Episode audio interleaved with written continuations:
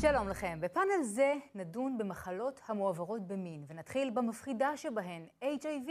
על פי דיווח של ארגון הבריאות העולמי, ב-2020 אובחנו ברחבי העולם כמיליון וארבע מאות חמישים אלף נשאי HIV חדשים.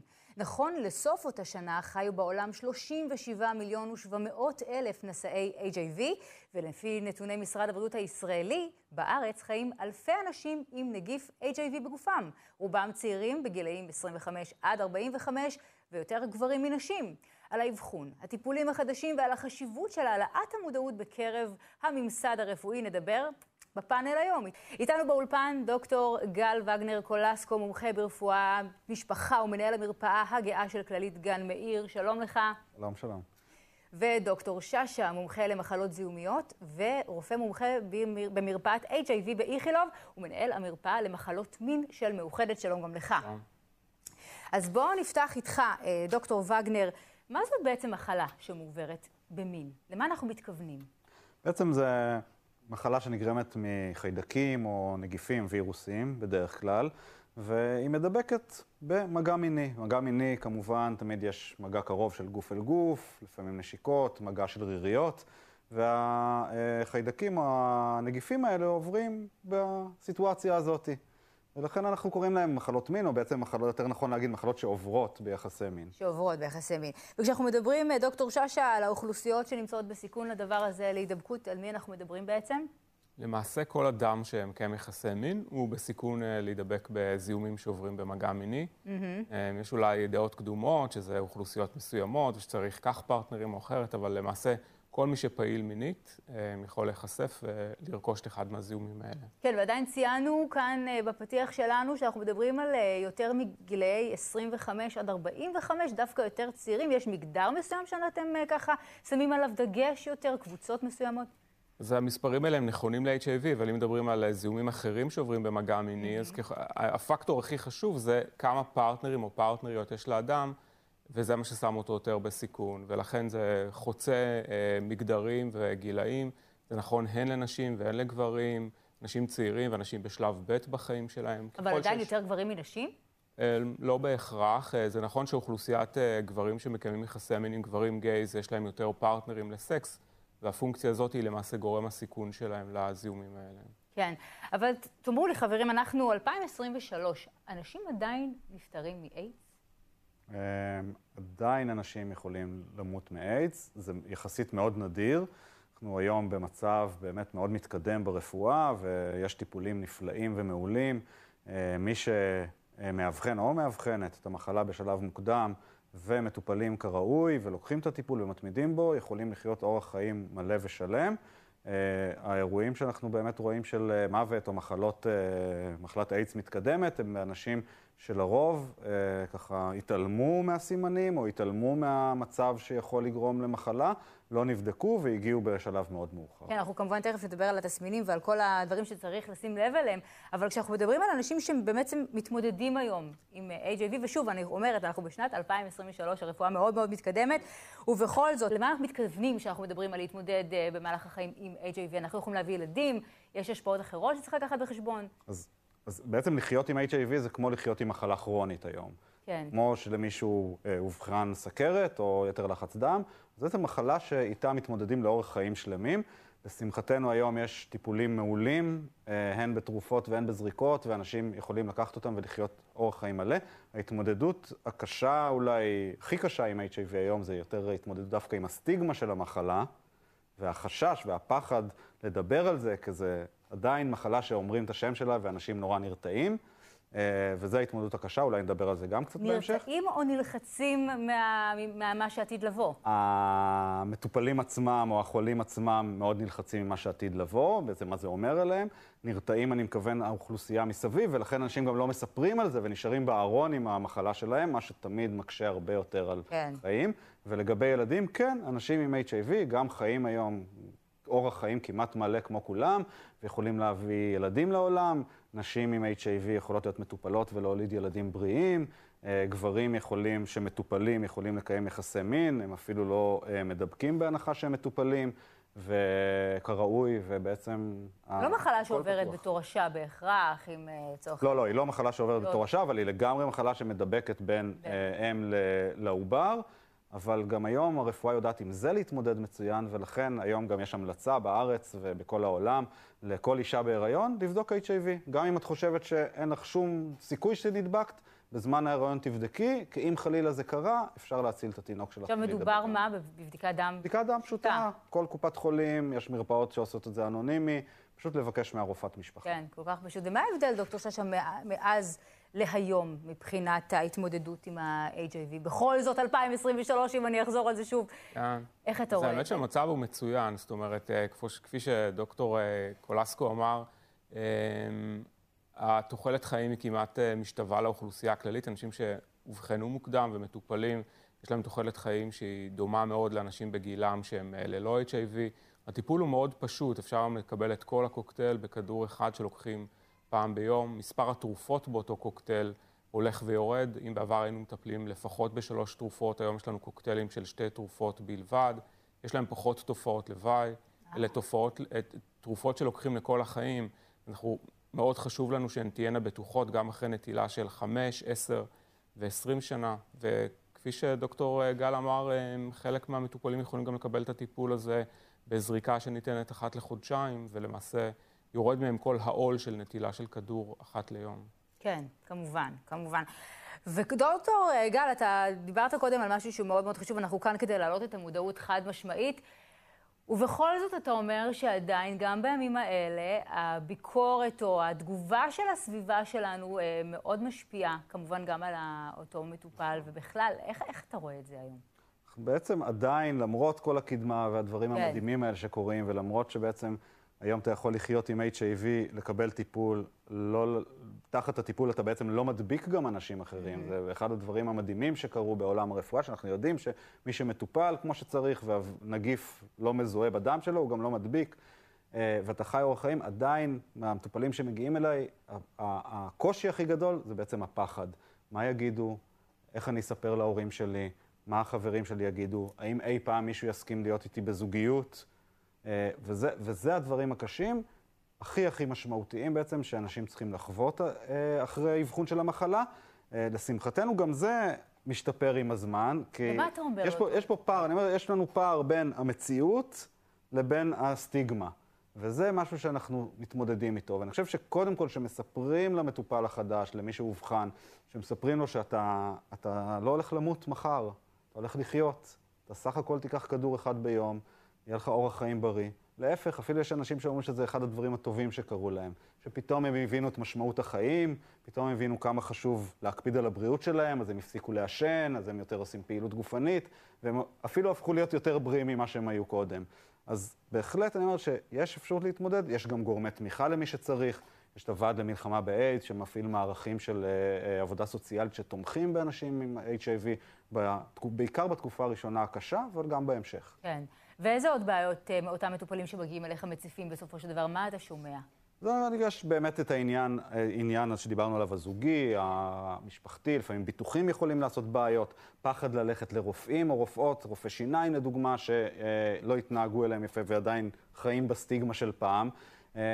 עוד דברים שבאמת שקשה להתמודד איתם זה מצבי רוח ודיכאון שפולשים לתוך ההבחנה ומקשים על ההתמודדות.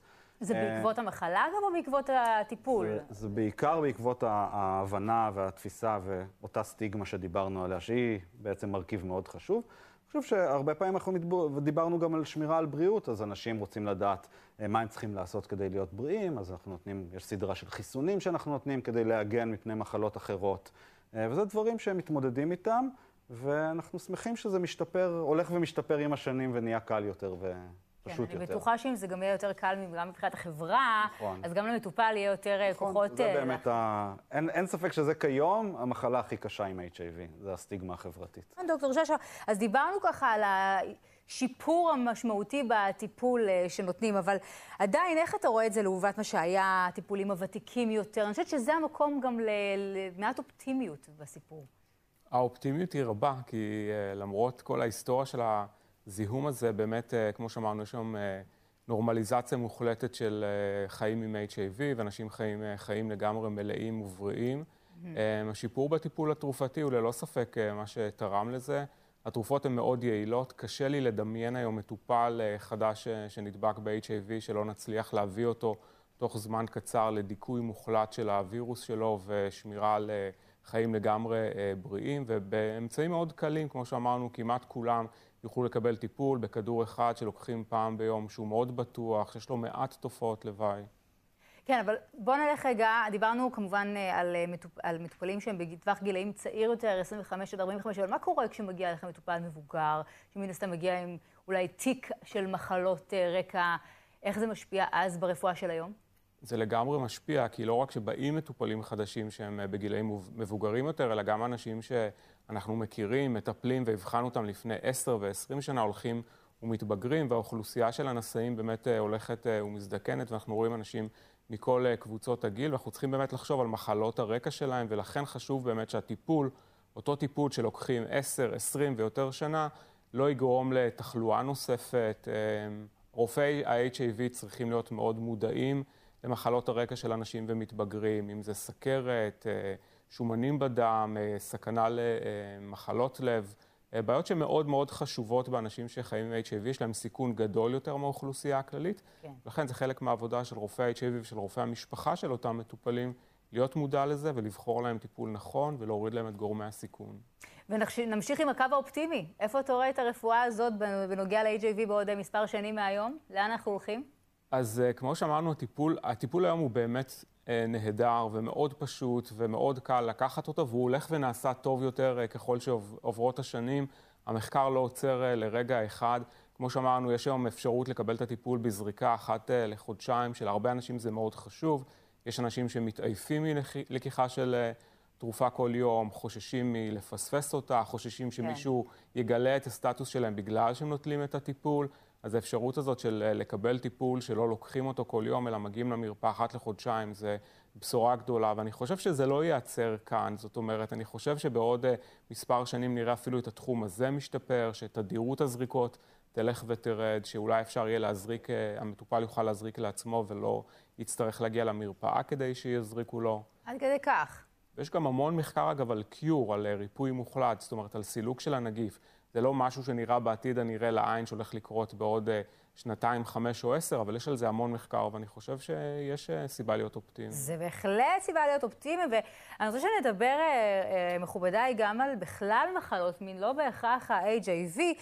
ואני רוצה לשאול אותך, דוקטור ששה, איזה מחלות עוד אתה רואה ככה שמגיעות אליך לקליניקה? אני חושב ש, שבקרב אנשים פעילים מינית, בעיקר צעירים, אבל גם אנשים בשלב ב' שפתאום יצאו מזוגיות ויש להם פרטנרים או פרטנריות חדשים, אנחנו רואים המון המון זיהומים, השכיחות שלהם הלכה ושילשה ואף יותר בשנים האחרונות, אז אנחנו רואים זיווה, קלמידיה, אנחנו רואים המון אגבת, מחלה שחשבנו לפני 10 ו-15 שנים שאולי הלכה ונעלמה.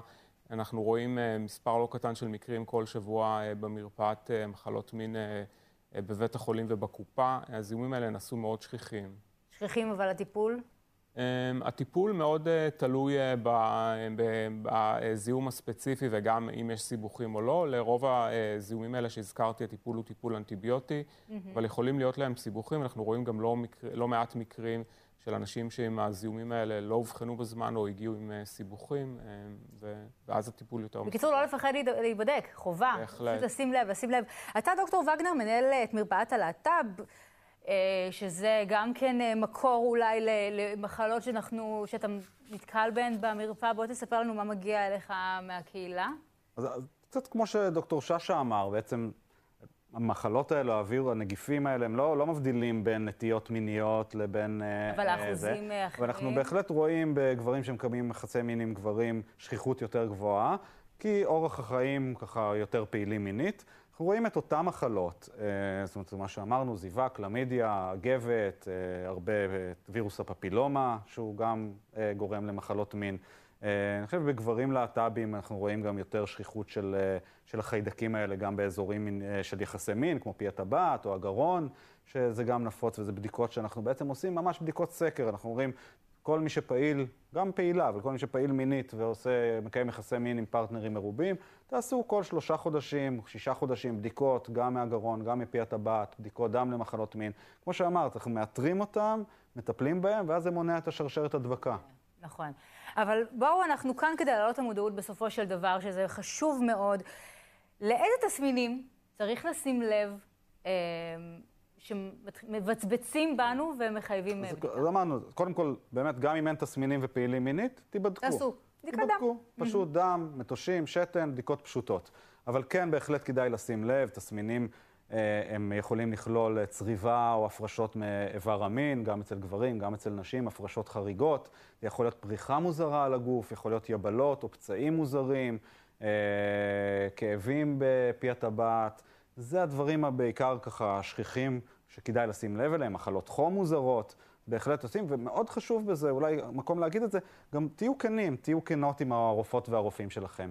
כי באמת, אה, הרבה פעמים יש משהו, אבל מתביישים, ואז לא הולכים להיבדק, ומחפשים מי יכול לבדוק ש... שלא זה, אבל בסופו של דבר אנחנו. בחדר הרופא זה חדר, זה אמור להיות מתחם בטוח. מתחם שאפשר לדבר בו על הכל.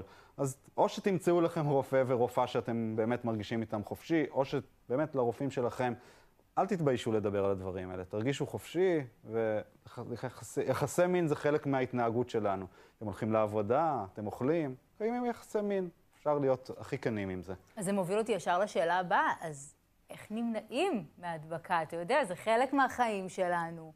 איך, אה, אתה רוצה לענות, דוקטור שאשא? אה, כן, כמובן שימוש בקונדום אה, זה אמצעי מניעה מאוד חשוב ומוריד את השכיחות של כל הזיהומים שהזכרנו, בטח HIV. וגם אה, זיהומים האחרים, זה קלמידיה, עזיבה, אגבת. אה, זה נכון שאפשר להידבק בכל מחלות המין הללו, אה, גם באנשים שמקיימים יחסי מין עם קונדום, מכיוון שרבים מהם עוברים גם בסקס אוראלי. מספר הפרטנרים או פרטנריות, אמרנו חשוב מאוד, אז דרך אחת להוריד את הסיכון להיחשף ולהידבק זה שיהיו לכם פחות פרטנרים או פרטנריות. אם שני בני הזוג נבדקים ואתם יודעים את הסטטוס שלכם ושל הפרטנר או הפרטנרית שלכם, הסיכון להדבקה במחלות מין אה, אה, הולך ויורד. וכמו שדוקטור וגנר אמר, אה, לדבר על זה עם הרופא, ואם יש איזשהו אה, סימפטום או סיכון, הרופא יוכל להדריך אתכם איזו בדיקה נכון לעשות כדי להפסיק את ההדבקה ולקבל טיפול. כן, אני חושבת ש... אפשר להוסיף על מניעה, כן, נגיד, עוד שני דברים קטנים. קודם כל, יש את העניין של פרפ, שזה טיפול שמונע הדבקה ב-HIV, במי שנמצא בסיכון מאוד גבוה, זה טיפול חשוב וכדאי לדבר עליו, וחוץ מזה חיסונים. חיסונים זה תמיד כן. מניעה הכי טובה ונפלאה, אפשר להתחסן להפטיטיסים ולפפילומה שהזכרנו קודם. נכון. אה, בבועות קוף, שזה גם איזשהו זיהום שצץ לאחרונה וגם נגדו אפשר ואין סוף, ואין סוף, אבל אני חושבת שבאמת אה, גולת הכותרת פה, ותקנו אותי אם אני טועה, היא תקשורת. פשוט תקשורת עם בן בת הזוג, תקשורת פתוחה עם הרופא המטפל, אה, זה יכול ממש להציל חיים, לא פחות מזה. אתם עושים, יש בדיקות סקר למחלות מין בישראל בנוסף ל-HIV? אה, בוודאי, וזה מאוד אה, קל אה, לקבל אותם ולעשות אותם בקופה ובהרבה מרפאות אחרות שעושות את זה. בדיקות שתן, לחפש קלמידיה וזיווה, לחפש את החיידקים האלה גם באתרים אחרים. מי שפעיל מינית בסקס אוראלי, מחפשים את זה בגרון. מי שפעיל בסקס אנאלי, מחפשים את זה במטוש מהרקטום. בדיקות דם לאגבת, להפטיטיס אם היה סיכון ספציפי. אתם רוצים אה, לומר אה, מילה לסיום לצופים שלנו, למי שככה הקשיב אה, והתעניין ובכל זאת רוצה להישמר?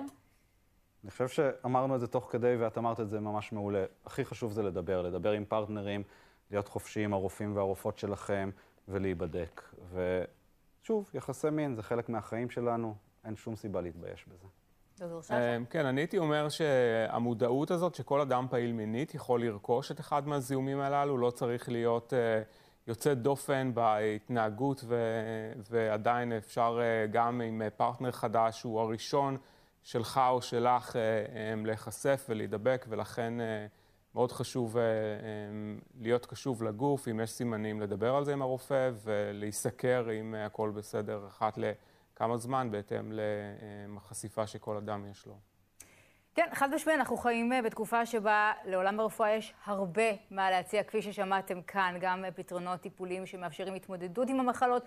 מה שמגביל אה, זו הסטיגמה והנגישות לשירותי הרפואה. המחלות המועברות במין דומות למחלות אחרות, וכדאי וחשוב לדבר עליהן עם הרופא כדי לקבל כלים לטיפול, כלים למניעה, לא להתבייש. תקשורת, תקשורת, תקשורת. מכובדיי, תודה רבה על הפאנל הכל כך חשוב הזה שהייתם איתנו כאן היום, ורק בריאות. תודה. תודה. תודה רבה.